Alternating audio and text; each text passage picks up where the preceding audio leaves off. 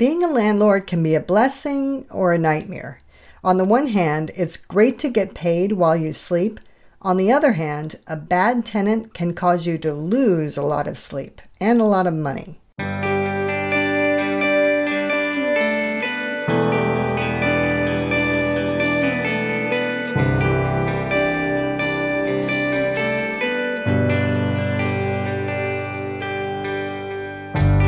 Welcome to Women's Wealth Canada. I'm Glory Gray. I was talking with a girlfriend the other day about how many of us are part of the sandwich generation. Have you heard about that? It's where we as caregivers are sandwiched between the responsibilities of caring for our children and caring for our aging parents. Generations before ours didn't face this as often because their parents didn't live as long. Perhaps you find yourself in this situation. Now, both of my parents are long gone, but my husband's parents and step parents all live healthy, active lives. His mother lives full time in a warm, tropical country, and she was recently considering moving back to Canada to be closer to family. When we were doing some research for her to help her with this decision, I came across some fun websites that I want to share with you. You'll find links to the websites in the episode notes on our website, womenswealth.ca. The first website is Expatistan. That's E X P A T I S T A N dot com. If you go to their cost of living tab, you can input the city you currently live in and compare it to the city you're considering moving to. Could be anywhere in the world. If you're looking at a small town, you might have to input the nearest city. So, for example, I compared Los Angeles, California to Victoria, British Columbia, and Los Angeles is 25% more expensive to live in than Victoria, British Columbia. But if I compare Victoria to Panama City, Panama City is 31% cheaper to live in than Victoria. It's a fun tool to play with. The other website I want to share with you is numbeo.com. That's N U M B E O.com. Same thing, you can go to their cost of living tab and input the name of the city you want to research. It will come back with very detailed information on everything from the cost of bread to the cost of gas to housing. It posts it in the local currency so you can calculate your own exchange rate. So, in this age of working from anywhere or retiring to anywhere, I hope you find these sites helpful.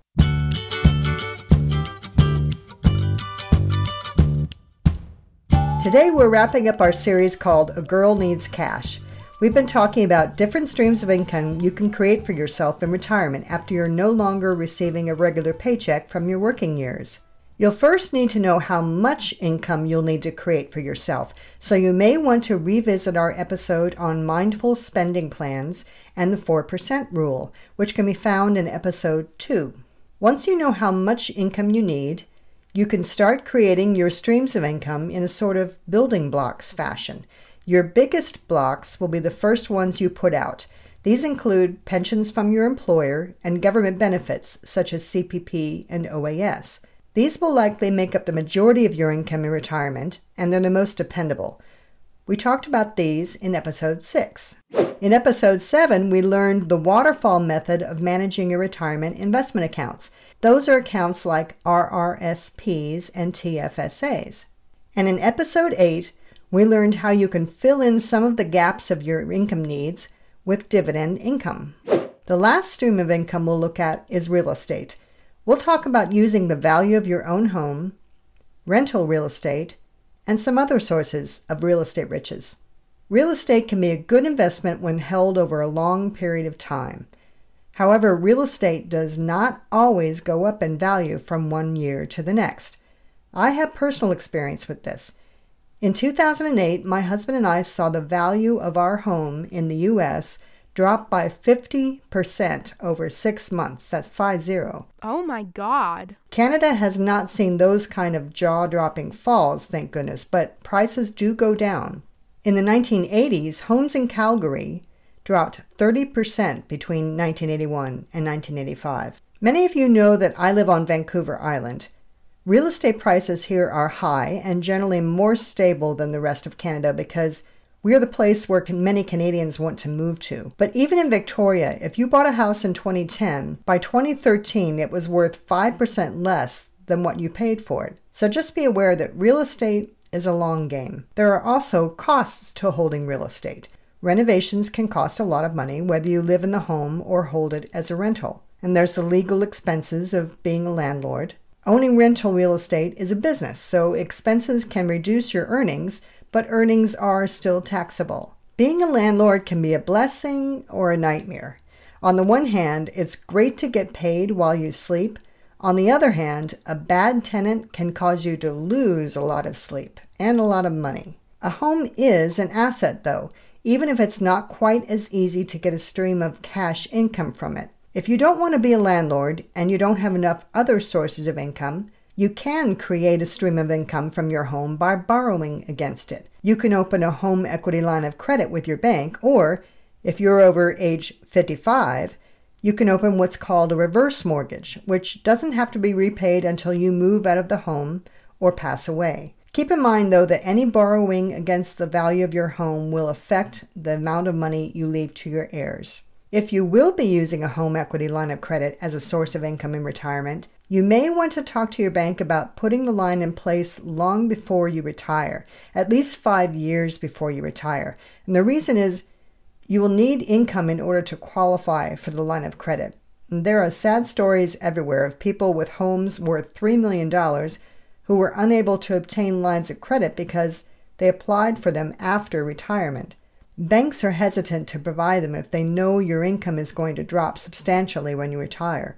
But maybe you don't like the idea of paying debt and you aren't interested in all the work involved in being a landlord, but you still believe in investing in real estate. You just prefer a more hands off approach. Did you know that you can invest in the real estate market through the stock market? You can by purchasing units of a real estate investment trust, or REIT for short. That is a company that invests in all different types of real estate, usually commercial real estate. Many of our malls and shopping centers in Canada, for example, are owned by real estate investment trusts. You can purchase shares in one particular trust, or if you'd like to diversify and own shares of many different REITs, you can purchase an exchange traded fund, such as Vanguard's Canadian Capped REIT Index ETF, which holds many different real estate investment trusts. If you believe in real estate investing, REITs can be a way to be part of that market without all the hassle and expense of being a landlord.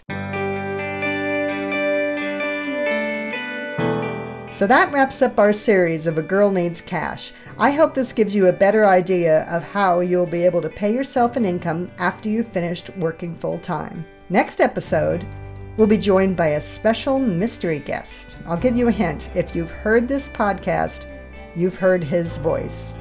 Hmm, I wonder who it could be. What is the one question you always wanted to know about money but were afraid to ask? Email us at hello at womenswealth.ca with your question, and we may feature your question in a future episode. Want to review this episode later in the text version? You'll find transcripts on our blog at womenswealthcanada.com. While you're there, sign up to get our email updates. You'll get every episode, exclusive bonus content, and free guides straight to your inbox every week. Until next time, this is Glory Gray, your personal trainer for financial fitness, telling you to take charge of your finances, plan for the future, but most of all, enjoy today.